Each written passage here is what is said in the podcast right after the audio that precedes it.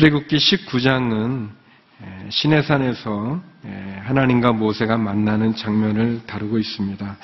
시내산에서 하나님은 모세에게 율법을 주시죠.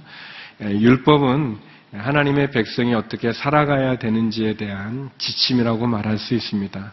하나님께서는 모세를 통해서 율법을 주고 그 율법을 통해서 하나님의 백성들이 어떻게 살아가야 되고 무엇을 하면 되고 무엇을 하지 말아야 될지에 대한 하나님의 뜻과 또 죄로부터 우리를 구원하는 방패막의 내용을 보여주고 있습니다.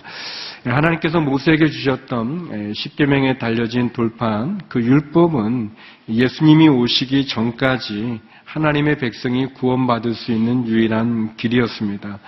그러나 사람이 그 율법을 온전히 다 지키기는 어렵습니다. 힘이 듭니다. 그래서 율법은 부족함이 없지만 그러나 그 율법을 지켜야 되는 인간의 연약함으로 인해서 부족함으로 인해서 우리에게는 예수 그리스도가 필요하게 됐습니다. 그리고 예수님은 그 율법을 완성하러 우리 가운데 오셨고 십자가를 통해서 율법을 완성하셨습니다.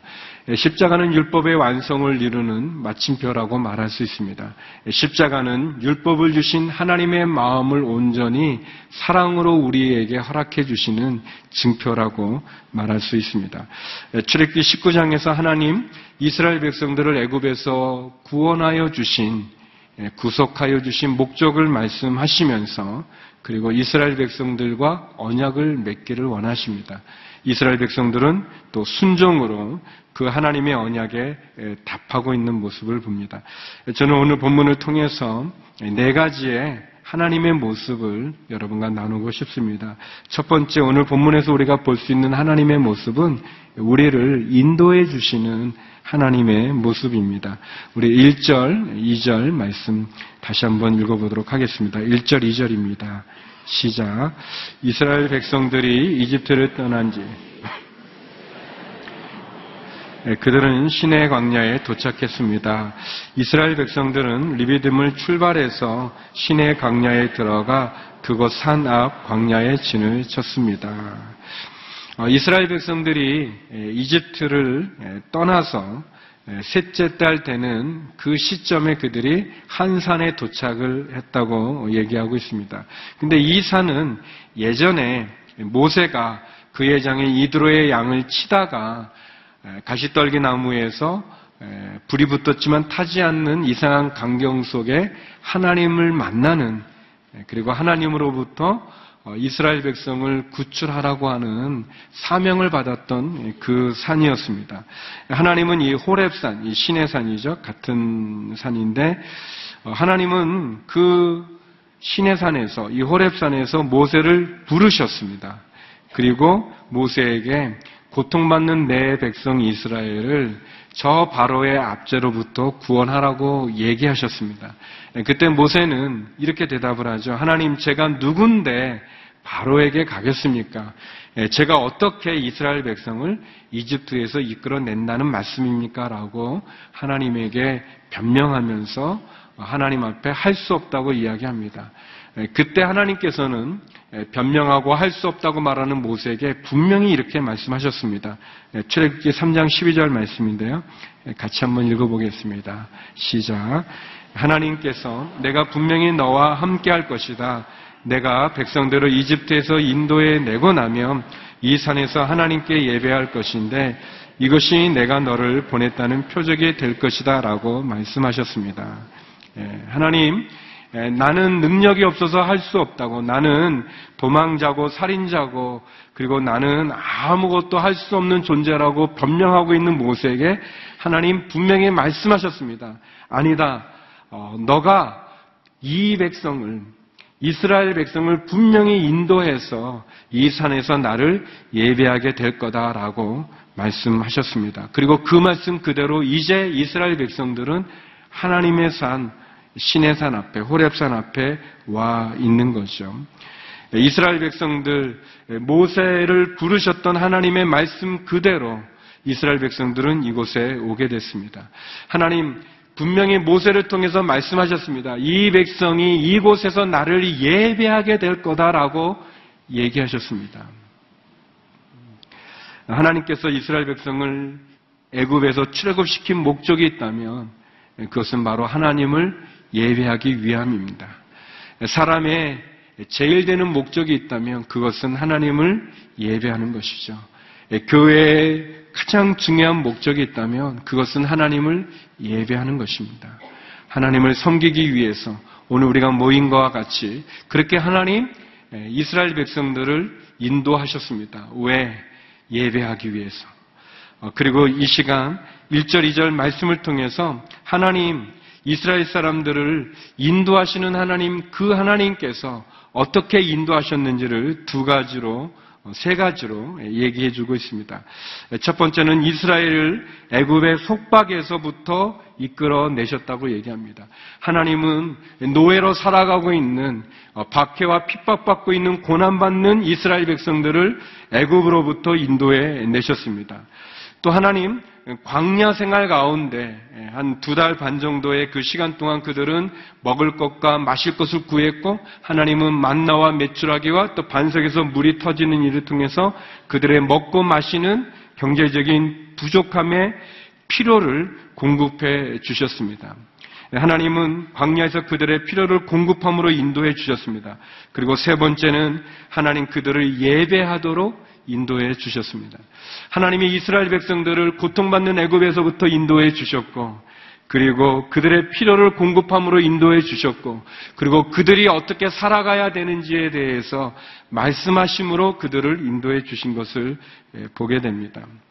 어, 이스라엘 백성들이 이 산에 도착한 게 한 셋째 달 정도 됐다고 그랬는데 날짜를 계산해 보면 그들이 정월 보름쯤에 열 그 마지막 열 번째 장제의 재앙이죠. 양을 잡아서 자음 문설주와 인방에 바르는 그리고 그것이 후에는 6월절에 시작이 되게 되는데 그 정월 보름에 그들이 출애굽해서 셋째 달이 됐으니까 날짜를 계산해 보면 거의 50일째 됩니다.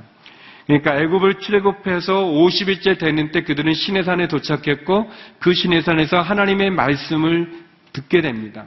언약을 맺게 되죠. 어, 예수님께서 6월절에 말씀을 전하시다가 6월절에 십자가를 지셨습니다. 그 십자가를 지시고 죽으시고 그리고 50일째 되는 때 그때가 오순절인데 그때 제자들은 마가이 다락방에 모여 있다가 성령의 세례를 성령의 역사를 경험하게 됩니다. 우리 사도행전 2장 1절에서 2절 말씀인데요. 같이 한번 읽어보겠습니다. 같이 읽어보죠. 시작. 마침내 오순절이 이르렀을 때 그들이 모두 함께 한 곳에 모여 있었습니다. 그때 하늘로부터 갑자기 급하고 강한 바람 같은 소리가 있었고 그들이 앉아있던 온 집을 가득 채웠습니다. 다시 말하면 애굽에서 노예 생활했던 그들을 출애굽해서 50일째 되는 때 하나님 율법을 주신 것처럼 하나님 예수 그리스도의 십자가를 통해서 6월절에 어린 양이 되신 예수의 십자가를 통해서 이스라엘 백성을 구원할 뿐 아니라 우리를 구원하신 그분이 50일째가 되는 그때 율법이 주어진 것처럼 성령을 주심으로 교회가 시작이 되게 하셨죠. 하나님께서 이스라엘 백성을 애굽의 노예로부터 인도해 주셨다면 하나님 저와 여러분을 예수님의 십자가를 통해서 인도하여 주셨습니다. 50일 되는 때 시내산에서 모세를 통해 율법을 주셨다면 오순절 맞이한 초대교회는 성령을 통하여서 교회라는 것을 시작하게 되어졌습니다. 오순절 성령의 강림 사건을 통해서 교회가 탄생이 되었고 교회는 바로 이 예수 그리스도의 구원의 십자가의 복음을 전하고 예수님의 부활을 증거하는 그 목적으로 교회는 시작이 되어졌습니다. 율법으로는 사람이 지킬 수 없는 한계 사항이었다면 성령으로 말미암아 십자가로 말미암아 우리는 온전한 율법의 완성이요 마침표 되시는 예수님의 십자가를 통해서 교회 공동체는 예수님의 부활과 예수님의 십자가와 예수님의 복음을 증거하는 증인의 삶을 살게 해 주셨습니다. 그 일을 이루는 그 가정 가운데 하나님은 이스라엘을 인도해 주시고 그리고 하나님은 저와 여러분을 인도해 주시고 계십니다. 두 번째, 오늘 본문은 우리들에게 말씀하시는 하나님의 모습을 보여주고 계십니다. 우리 3절, 4절 말씀 같이 한번 읽어보겠습니다. 3절, 4절입니다. 시작. 그때 모세가 하나님께 올라갔습니다. 여호와께서는 산에서 모세를 부르시며 말씀하셨습니다. 너는 야곱의 집에게 말하고 이스라엘 자손들에게 말하여라. 내가 이집트 사람들에게 행한 일을 너희가 직접 보았고 독수리 날개 얹어 나르듯 내가 너희를 내게로 데려온 것을 보았다. 에, 모세가 하나님 앞에 올라갔을 때 하나님 산에서 다시 모세를 부르시고 그리고 모세에게 말씀해 에, 주십니다.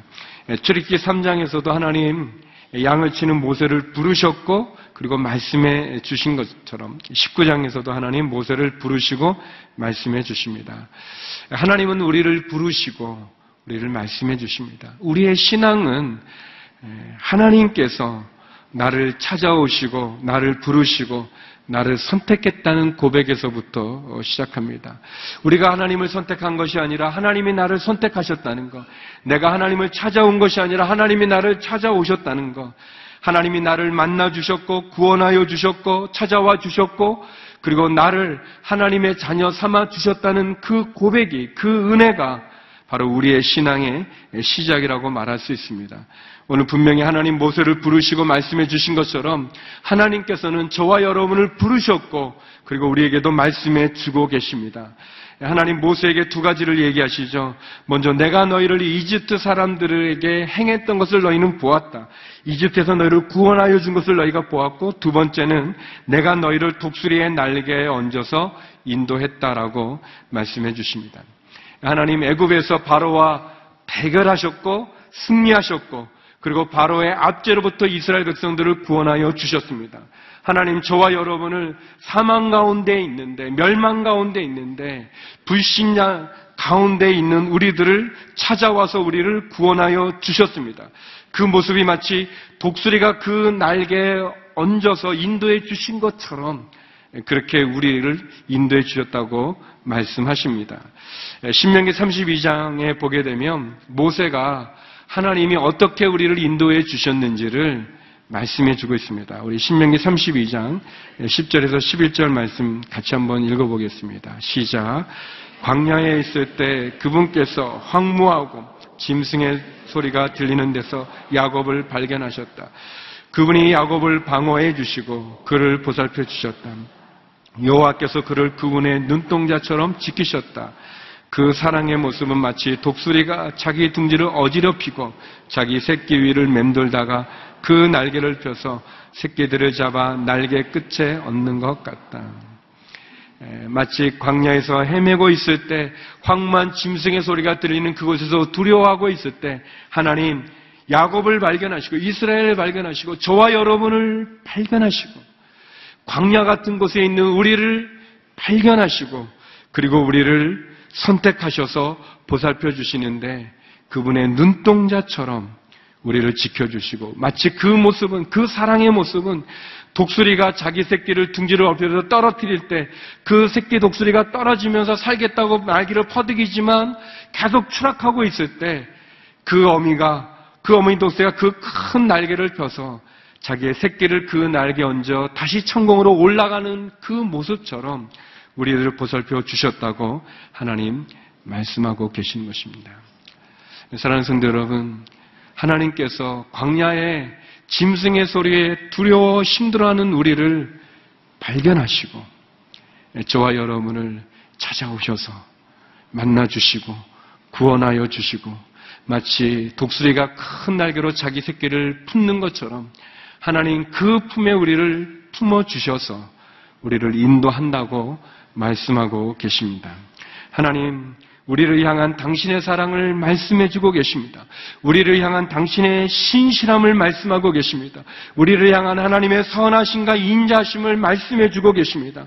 사랑하는 성도 여러분, 눈을 떠서 우리의 마음을 열어서 우리의 영혼의 촉각을 곤두세요. 나를 향한 나를 향한 하나님의 그 사랑의 음성을 들을 수 있기를 바랍니다. 나를 향한 하나님의 인도하시는 그 말씀을 들을 수 있기를 원합니다. 우리가 하나님을 향해서 마음을 열고 보면 하나님이 우리를 얼마나 사랑하시는지, 얼마나 지켜주시는지, 눈동자같이 지키시는 하나님을 만나실 수 있습니다. 두려움과 염려와 근심과 걱정이 우리 가운데 있지만 하나님 우리를 지켜주십니다. 어떤 사람들에게는 그림처럼 또 어떤 사람에는 설교에서 어떤 사람은 표적과 기사를 통해서 아무튼 그분의 사랑을 말씀해 주고 계세요. 예전에 대학부 전도사였을 때 수련회를 갔었습니다. 수련회를 가서 어, 우리 목사님께서 말씀을 하시고 같이 기도하는 시간을 가졌었어요. 하나님의 말씀이 굉장히 뜨겁게 목사님을 통해서 선포되었, 선포되고 그래서 많은 학생들이 이제 늦은 시간까지 계속 통성으로 기도하는 그런 시간이 있었는데 근데 이제 이 군대를 제대하고 다시 복학한 그 학생이 있었는데 좀 까칠한 남자 학생이 한 명 있었습니다. 다 기도 이렇게 하는데 이렇게 별로 이제 기도도 잘 평소에 안 하고 그리고 목사님이 설교하면 약간 좀 이렇게 틱틱거리면서 좀 까칠하게 좀 했던 그런 형제가 있었는데 이제 목사님 이제 설교 끝나고 다 기도 이렇게 하면서 이제 목사님과 같이 이제 안수하면서 다녔는데 보니까 이 평소에 까칠했던 이 형제가 어, 무릎을 꿇고 이렇게 기도를 하고 있더라고요. 그래가지고 제가 기특해가지고 이제 그 뒤에 가가지고 이제 조용히 이제 손을 얹고 어깨 이제 뒤에서 이제 손 얹고 이제 제가 기도해주고 어 그리고 이제 또 다른 학생들 계속 기도하면서 있었는데 기도가 다 끝나고 늦은 시간인데 이 형제가 왔어요 저한테. 그러면서 전사님 어떻게 어 저한테 기도를 해주셨냐고. 어 그래서 어 너 기도하는 모습이 멋있어 그 좋아 보여서 기도했다 그랬더니 어, 형제가 그러는 거예요. 늘 이렇게 좀 하나님에 대해서 이렇게 부정적이고 좀 이렇게 까칠하게 이렇게 있었는데 말씀도 뭐 이렇게 큰 은혜가 안 되고 그런데 이제 기도를 다 시키는데 보니까 다 열심히 이렇게 기도하고 있는데 자기만 혼자 기도 안 하고 혼자 투덜투덜 대고 있더래요. 그래서 내가 아이 내가 이렇게 해서 안 돼. 나도 좀 기도를 해야 되겠다 하고 이제 기도를 하고 눈을 감았는데 뭐 아무 느낌도 없고 감흥도 없고 그럼 하나님 내 기도 진짜 들어주시는지 하나님 살아계시는지 나 사랑하는지 믿지 못하겠다는 거예요. 그래서 자기가 그렇게 기도했다는 거예요. 하나님, 하나님이 날 사랑하고 내 기도를 들어주시면 누군가 내 등에 좀 손을 대고 기도 좀 해주게 해주십시오. 어, 뭐, 어, 아무나도 좋습니다. 한 놈이라도 좀 와서 기도 이렇게.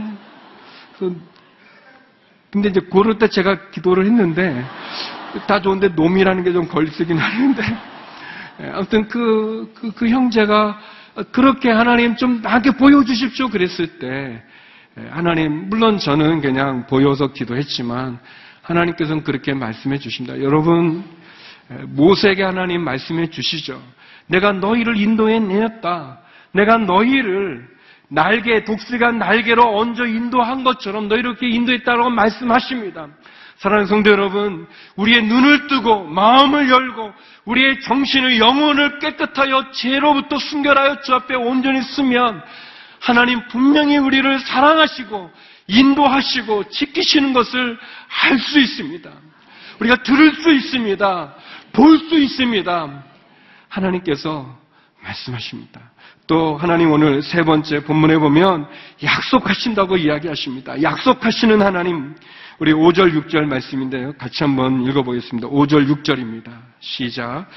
그러니 이제 너희가 내게 온전히 순종하고 내 언약을 지키면 너희는 모든 민족들 가운데 특별한 내 보물이 될 것이다. 온 땅이 다 내 것이지만 너희는 내게 제사장 나라 거룩한 민족이 될 것이다. 너는 이 말을 이스라엘 백성들에게 전하여라. 하나님께서 모세에게 얘기합니다. 어, 너는 백성들에게 이야기해라. 나의 백성들에게 얘기해라. 너희들이 온전히 순종하고 내 언약을 지키면, 언약을 지키면, 약속을 지키면, 이 말씀을 순종하여 말씀대로 살아가면, 내가 너희들을 모든 민족들 가운데 특별한 내 보물이 되게 할 것이다. 라고 그랬어요. 세 가지를 얘기하시는데요. 첫 번째는 너는 특별한 보물이 될 것이다. 두 번째, 너희는 제사장, 제사장의 나라가 될 것이다. 세 번째는 거룩한 민족이 될 것이다. 라고 말씀하고 계십니다. 하나님께서 이스라엘 백성들을 왜 구원하여 주셨습니까? 구원한 목적이 무엇입니까? 그것은 하나님을 예배하기 위해서죠. 하나님을 예배하기 위해서 하나님 그들을 구원해 주신 그 하나님께서는 이제 그들이 어떤 존재가 되어져야 되는지, 어떤 존재로 그들을 만들기를 원하시는지, 그 존재의 목적이 무엇인지를 이야기하고 계십니다. 이 세 가지는 결국 우리를 구원하신, 우리를 부르신 하나님의 마음이며, 우리의 존재의 목적이고 교회의 존재의 목적이라고 말할 수 있습니다. 첫 번째는 뭐냐면 하나님 특별한 보물이 되게 하겠다고 이야기하십니다. 내가 너희를 특 별한 내 보물이 되게 하겠다. 이 특별한 보물이라는 것은 하나님의 소유가 된다는 거죠. 하나님의 주권적인 선택에 의해서 특별한 존재가 된다는 것입니다. 이사야 선지자는 이렇게 노래했습니다. 이사야 43장 4절인데요. 같이 한번 읽어보겠습니다. 함께 읽을까요? 시작. 내가 내 눈에 소중하고 귀한 만큼 또 내가 너를 사랑하기 때문에 내가 너를 대신해 다른 사람을 내주고 내 목숨을 대신해 다른 민족들을 내주겠다. 너는 나의 눈에 소중한 귀한 어, 내가 너를 보배롭고 존귀하게 여겨서 내가 너를 사랑하여 내 사랑하는 독생자를 통해 너를 구원하겠다. 어, 그래서 시편 135편 4절에는 이렇게 말씀합니다. 우리 함께 읽어볼까요? 시작. 여호와께서 야곱을 선택해 자신의 것으로 삼으시고 이스라엘을 선택해 자신의 특별한 보물로 삼으셨다. 예, 하나님 예, 선택해서 자신의 것으로 삼아서 특별한 보물로 삼으셨다는 거예요. 여러분 그렇잖아요. 내가 아무것도 아니었는데 내가 결혼함으로 해서 나는 특별한 존재가 되지 않습니까? 어, 여자는 이 남자에게 아내로서 특별한 보물이 되어지는 거고 또 남편은 예, 아내에게 또 특별한 신랑이 되어지는 거죠. 아무것도 아니었지만 내가 결혼함으로 나는 아내에게 특별한 존재, 신랑에게 특별한 존재가 되어지죠. 네, 그 표정들이 다 특별한 보물이 아니고 원수가 되는 거지. 그런데 그렇지 않은 거예요, 여러분. 결혼함으로 우리는 서로 상대방에게 특별한 보물이 되지. 이, 여러분 그 7, 그 8주죠. 8주 마치면서 이제 오늘의 교회 등록이 되면 여러분 오늘이 교인이 되는 거잖아요. 아주 특별한 별로 기뻐하지 않는 거예요. 그런 거잖아요. 등록하면 이제 오늘이 교인이 되는 거잖아요. 하나님께서 우리를 예수 그리스도의 십자가를 통해서 특별한 특별한 보물로 우리를 삼아 주셨다는 거예요. 그것이 은혜지 않겠습니까? 예, 특별한 보물이 되어진 거예요. 예, 특별한 보물이 되어서 무엇이 되는 것인가? 안 믿는 많은 사람들을 주님께 돌아오는 거죠. 우리만 하나님의 자녀가 되는, 우리만 하나님의 보물이 되어지는 게 아니라 원래 하나님의 보물이고 하나님의 자녀였던 우리들이 죄로 말미암아 망가지고 깨어지고 헤매고 어둠과 멸망과 심판의 자녀에 있는 그곳에 복음을 전해서 특별한 보물로 삼으시는 그 일을 우리가 해야 되는 거죠. 두 번째 제사장 나라가 되게 하겠다고 그랬습니다. 이 제사장이라는 것이 하나님과 백성 사이의 중보의 역할을 감당하는 그 일을 하는 거죠. 마치 이스라엘이 이스라엘을 통해서 우리가 하나님을 알게 되고 또 하나님을 알므로 하나님의 자녀 백성이 되는 것처럼 중보자로 세우신 것처럼 하나님 교회를 왜 만드셨습니까? 저와 여러분을 구원하여 그분이 하기 원하는 일이 무엇입니까?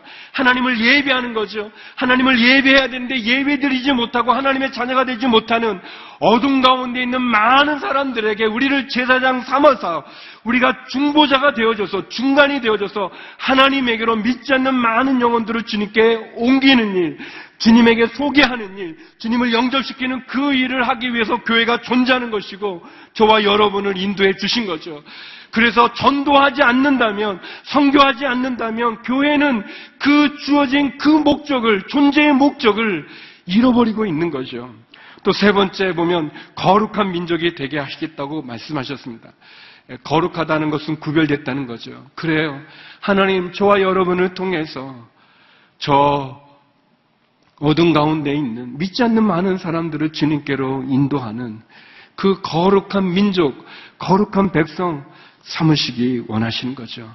그런데 우리 안에 선함이 없지 않습니까? 우리 안에 능력이 없지. 다 우리는 죄가 있고 연약하고 부족하죠.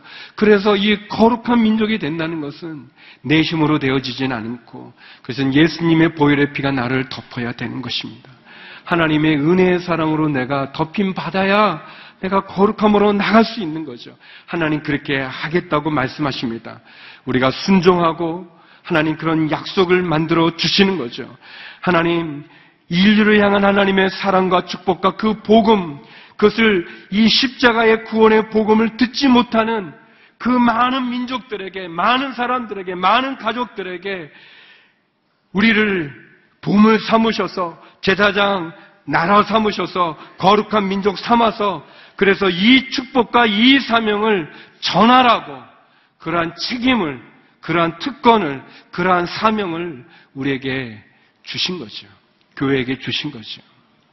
사도 바울, 사도 베드로는 베드로전서 2장 9절 10절에서 이렇게 이 사명을 이야기하고 있습니다. 우리 같이 한번 읽어보겠습니다. 함께 읽겠습니다.